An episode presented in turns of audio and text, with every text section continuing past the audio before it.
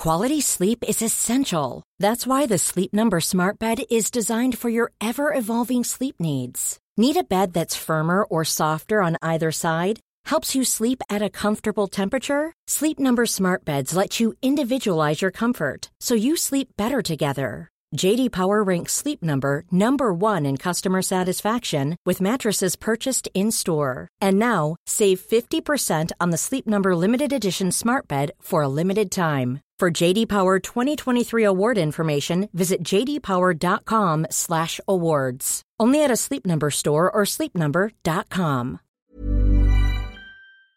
Hello and welcome to another installment of History Hack. Very excited today because I have with me Lindsey Davis, who's a much published author writing historical fiction. Uh, and she's here to talk to us about her new book, which is the ninth book in the Flavia Albia series. Hello, Lindsey. Hello. Oh, I'm very much looking forward to this because you've uh, created a very unique character, haven't you? I think I have. Yes, indeed. Yeah. We'll get to that in a second. Uh, so tell us about her. Uh, tell us about the previous books. As this is number nine. And who is Flavia? Well, before Flavia, there were 20 books that I wrote um, about her father, the legendary Marcus Didius Falco, um, which I started, the first one was published in 1989. So I'm, I'm somewhat feeling like an old lady as I relate this story to you. Um, I wrote them one a year for 20 years and then I thought I wanted to have a change. So first I wrote um, a completely different Roman sort of novel, which was about the reign of the Emperor Domitian. And then when it was clear that my readers and publishers desperately wanted more Falco, I gave them not more Falco because I really felt I'd done enough with that. But I started a new series about his adopted daughter who has been found in Britain. So she has a slightly mixed heritage. I think when I started in 19, in the 1980s, there was so much to do with fiction about the ancient world. It mm. wasn't anywhere near as common as it has become. And I had to explain so much about the Roman world that to have added in a female protagonist at that time would have been one step too far, mm. really, because um, one of the questions I'm sure you're going to ask me is, could a woman really do her job? that's what I'm setting out to show. So, so nine books ago, and in fact nine and a half books to, to go because I'm half, halfway through the next one.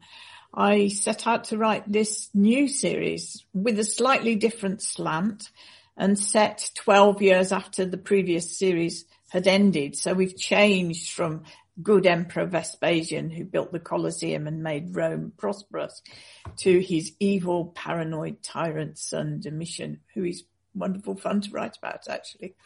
It's brilliant. Like we were talking about whether to introduce you as a historian or historian author or author beforehand. And you said that you don't class yourself as a historian in the strict sense of the word, but you've spent nigh on more than 30 years, 30 years. writing yeah. about ancient Rome. What what made you want to spend your writing life in ancient Rome? I didn't really think about it. I just wanted to find something that nobody else was doing, which now you couldn't say, but then you could say.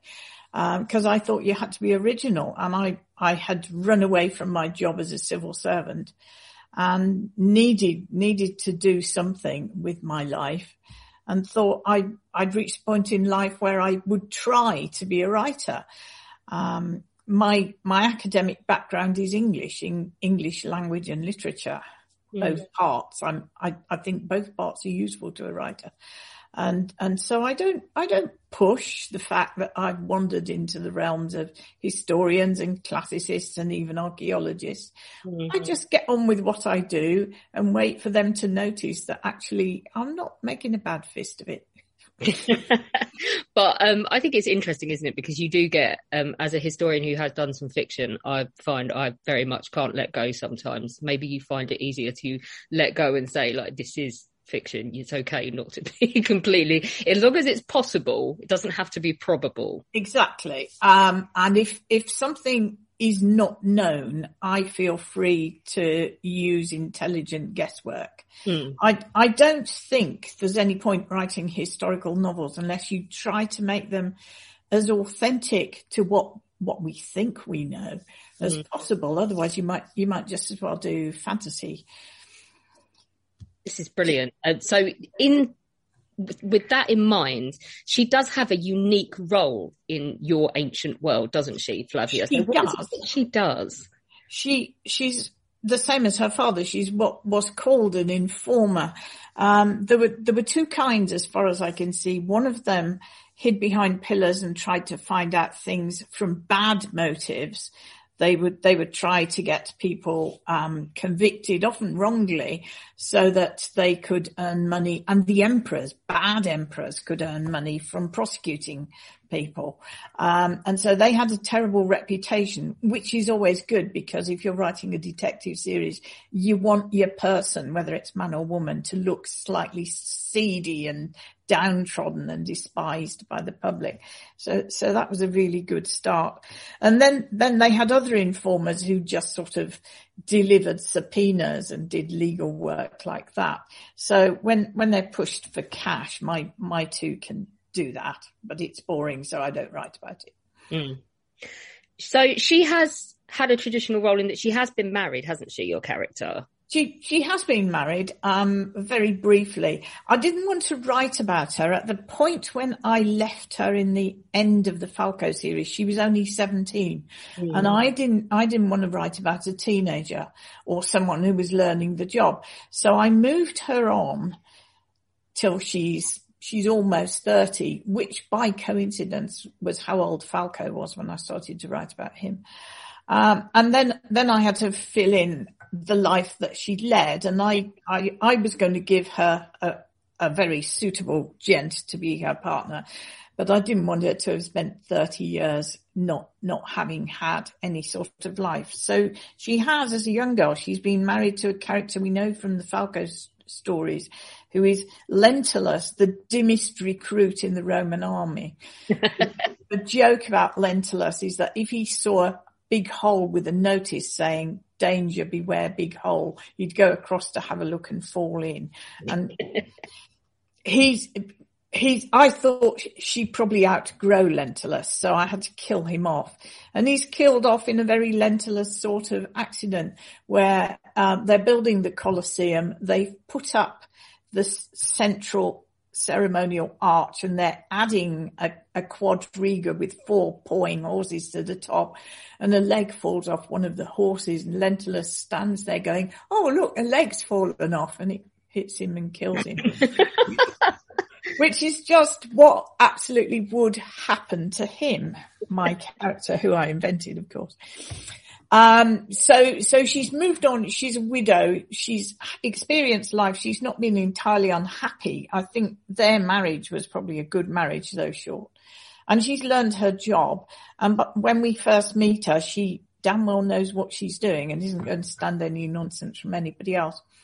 Um, and part of my way of writing her is to show that although textbooks slight sneer on face here, mm. imply that all women in the Roman world were simply ciphers because they had no legal identity. My feeling is that if you look at things like tombstones, in most of the world that isn't senatorial or imperial, the unit was the family and the unit was the husband and wife partnership and they worked together as throughout history in many situations, the family did have to work, children as well, to, mm. to all pull together and, and keep things going. And, and so she holds down a job. She's been taught by her father, who's a man, but she, she knows how to do it. And, and part of the flavor of the books is to show situations where a man would have it a lot easier, like if she has to go and see the police they despise her and she has to each time she goes to a different cohort, she's got to make her way and make them trust her and make them willing to work with her. So, so that's part of the fun of it. Tell us about the setup in terms of policing in ancient Rome. You've got your Praetorian guards at the top who look after the emperor. You've got your urban cohorts whose job is to suppress riots. And then you've got the chaps who really do the work in Rome and they are basically, they're the fire brigade. Um, they were set up by the Emperor Augustus to, to stop massive fires in Rome, which at the time, um, was partly built of wood, though he claimed he made it marble. And every kind of cooking and lighting was naked flame. So they were, they were very subject to feckless people setting their houses on fire and then it spreading like mad. So he set up seven cohorts to look after two districts each. And as they went around the streets, sniffing for smoke, they kept running into burglars and people because it was dark when they did their sniffing for smoke. And so they gradually became the police force as well. That's really interesting. I'd never even considered whether, because obviously we don't really have a police force as we recognise one now in Britain until the 1800s, do we? So no, we don't. No, no um, um, and even the fire brigade was when it was first set up in our country was was sort of a commercial enterprise rather than a civic organisation. Is there any evidence remaining of ancient cases for you to take your um, stories from? Hardly any. Um, in in the very first Albia story, I had found a historical reference to people running around the streets and stabbing people at random with poison needles. So that that sort of got evidence, and and nothing is said about who it actually was. So I'm free to have Albia solve it, but but more often I'm inventing a crime. I try to invent a crime that could actually have happened in ancient Rome. But that, that leaves us with human nature, which leaves us with serial killers and domestic murders. Uh, there always have to be murders. Yeah, I suppose. Suppose as well, human nature doesn't change, does it? So no, no. The motivation is always going to be greed or sex or just losing your temper when you're drunk, and mm. that that works as well 2000 years ago as it would do here. I, I have made a joke that the, the earliest known murder case, of course, happened in Rome and it was Romulus killing his brother Remus. So, um, there's, there's precedent going back a very long way. There is. We've mentioned this already, and you said you knew that I'd ask you this. How likely is it that there could have been a woman doing this job in ancient Rome? I personally think why not? Mm. We we know that there were women who, in their own right, had jobs. Um, my very first book, I wrote about Vespasian's mistress, who was a secretary. Um, never thought I'd write about a secretary. My mum would be upset by that idea. And I've written about a hairdresser. Those are jobs you would expect women to have, but why shouldn't they have other sorts of jobs if they've they've got the skills. And with Albia, I I like to show the kind of skill she has to use dealing with people, working things out, going to libraries and looking things up. This is what I like about her. I suppose to be in this job in ancient Rome, she's got to have a bit about her. And I love how outspoken she is. yes. She just takes no crap, does she? Uh, no, no, she doesn't. I've, I've made her I think, very British in that. so the book kicks off with a murder of a figurine seller that Flavia discovers with her two nephews that she has adopted. Um, it's quite a detailed moment, and I know that Alina mm. liked how shocking it was. It was a little shocking, she said in her way. It, it surprised her. Yes. Do you purposely try and I mean, I suppose like it's not even breaking the mold. I mean, in a way, you've created the mold for this ancient fiction, haven't you? Uh, yes, but uh, a murder story is a murder story. You always have the discovery of the body, and and I'm now on my thirtieth murder story, so I don't want it every time to be the same. Mm. This this was, if it's a murder, I'll just throw that at you. Um, it's it's shocking partly because she's got two very young children with her when she discovers it. Mm. And they're, they're on a sort of Christmas present buying mission. So the situation is shocking. Um, there's blood. Apparently there's blood, which again is always shocking. Um, and she has to decide what to do in an alien place with two little boys who don't understand quite what's going on. Um, so that gives it an extra slant. Jewelry isn't a gift you give just once. It's a way to remind your loved one of a beautiful moment every time they see it. Blue Nile can help you find the gift that says how you feel and says it beautifully with expert guidance and a wide assortment of jewelry of the highest quality at the best price. Go to BlueNile.com and experience the convenience of shopping Blue Nile, the original online jeweler since 1999. That's BlueNile.com to find the perfect jewelry gift for any occasion. BlueNile.com.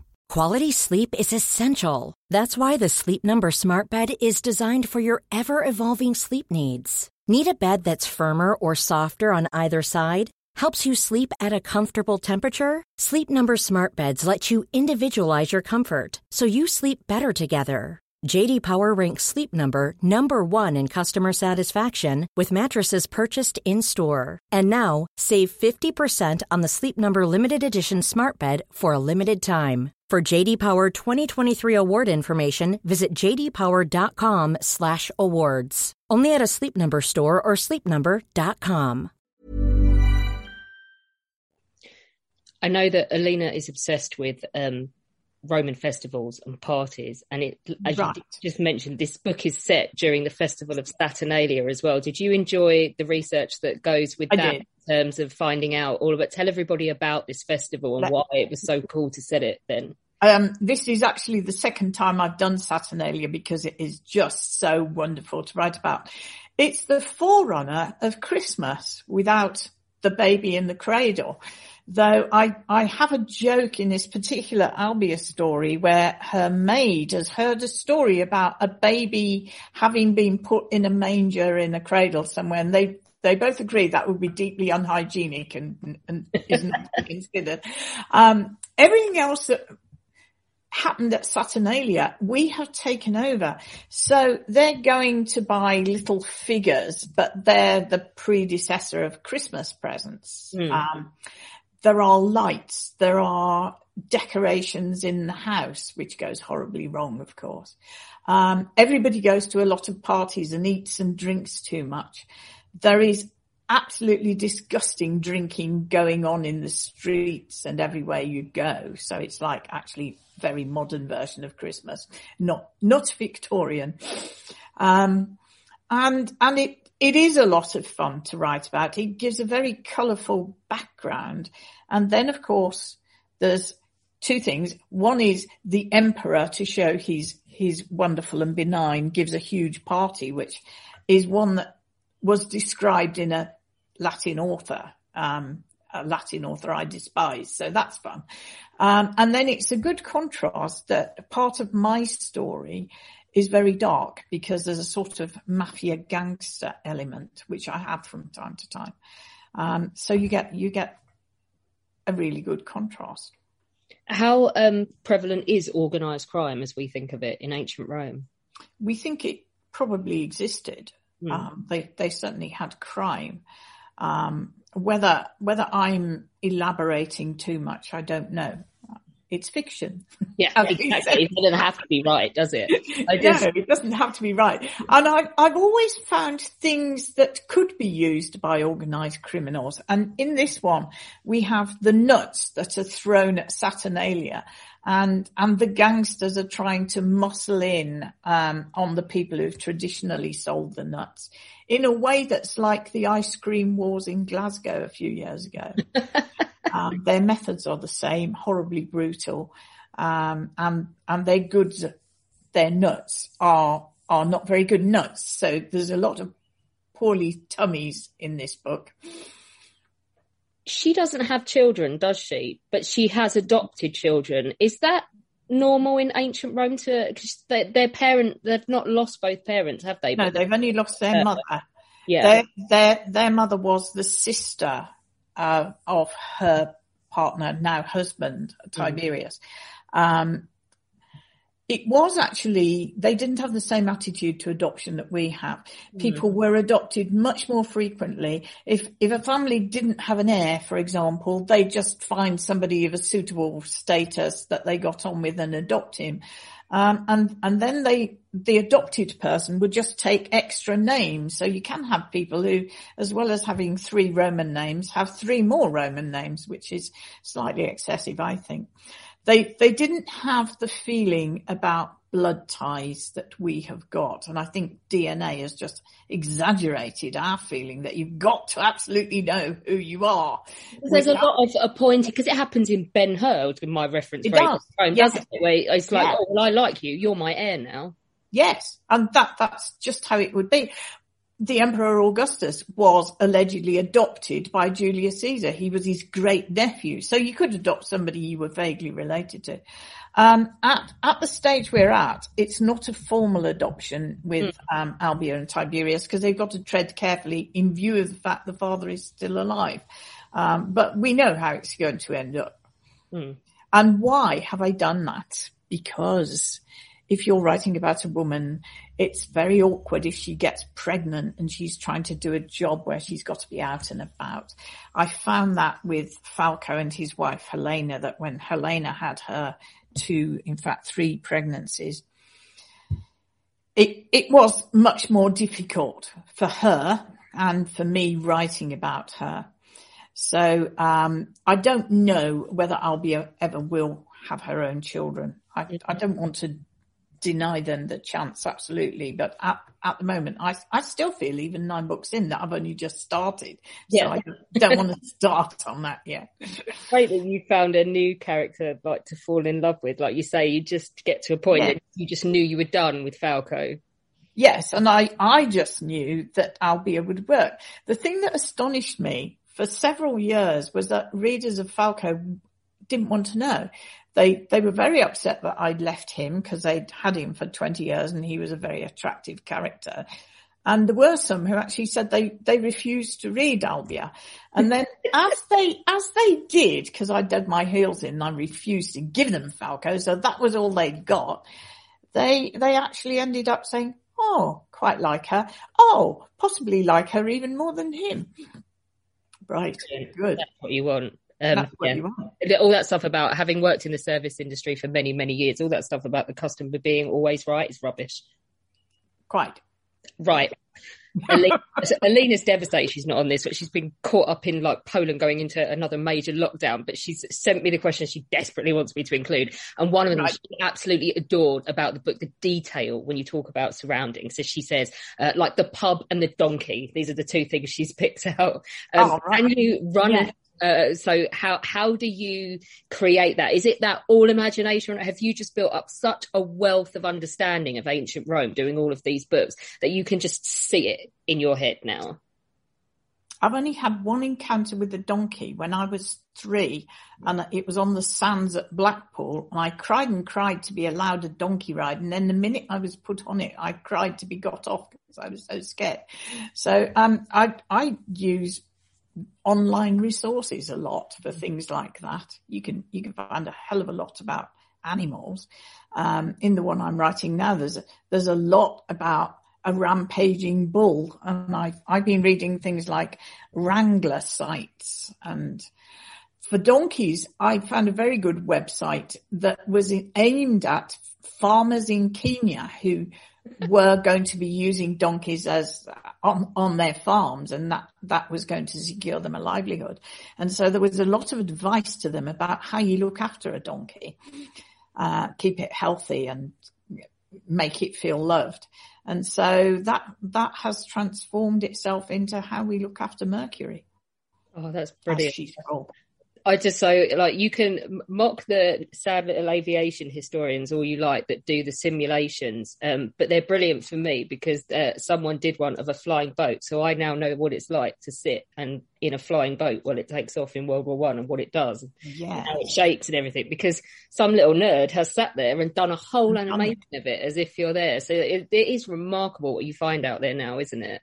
It is indeed. Um, What about the pub? Are you just going on the assumption that pubs never really will change that much? basically, we we know, we know what they look like because um, Pompeii and Herculaneum, of course, and and other Roman sites, the streets are dominated by counters for fast food emporia of various sorts, um, and I just add to it the little I've learned from occasionally dropping into a drinking house of my own.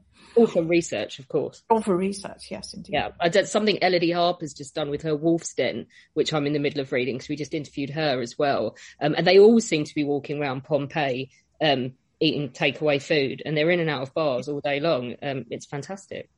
Well, part of that is the fact that most people lived in very small accommodation. They didn't have a kitchen. This, yeah. this is the sort of thing that I try to draw to people's attention. That it was it was very rare to have your own kitchen, and even if you did, um, you wouldn't have a range cooker. You'd be on on a little trivet messing about, um, and risking, of course, setting your house on fire. So me- most people did eat out, and many of them met in the street. Yeah, I found I found that's really interesting when I was reading her book as well. That whole concept of it. There's and also as well one thing I know I keep banging on about it on History Hack is the Roman uh, lack of affiliation with privacy. Yes, as individual yeah. and their uh, they're kind of the way they regard an individual as well, as in like we very much now like this is my body, it's my my personal space, um, and they don't do that, do they? Depends who you are if you're a slave, you're a possession. You're not even a human being. If, if you're a citizen, you do have rights. You have rights, uh, such that you can't, you can't be taken into custody. You can't be chained because you are a free citizen. So in that sense, yes, but they, they didn't have the same regard for privacy, mainly I suspect because it simply wasn't available. So people went to the loo in giant latrines, 16 seaters and didn't seem to mind. And, and I've also written about how quite often um, in the family situation, people made love with other people around and probably watching. Um, it, it's a different view from ours. And you have to go with it. I was going to ask you what the most random source you've ever used is um, for writing your books because we've already talked about the donkey tracking site. But um, in terms of the, I like I say, you've done so many of them now. I suppose uh, if this was me and I was going to write a, a first book about ancient Rome, I'd sit down with all the ancient Roman source material and writings I could find. Did you do that at the beginning? Do you not need to do that now?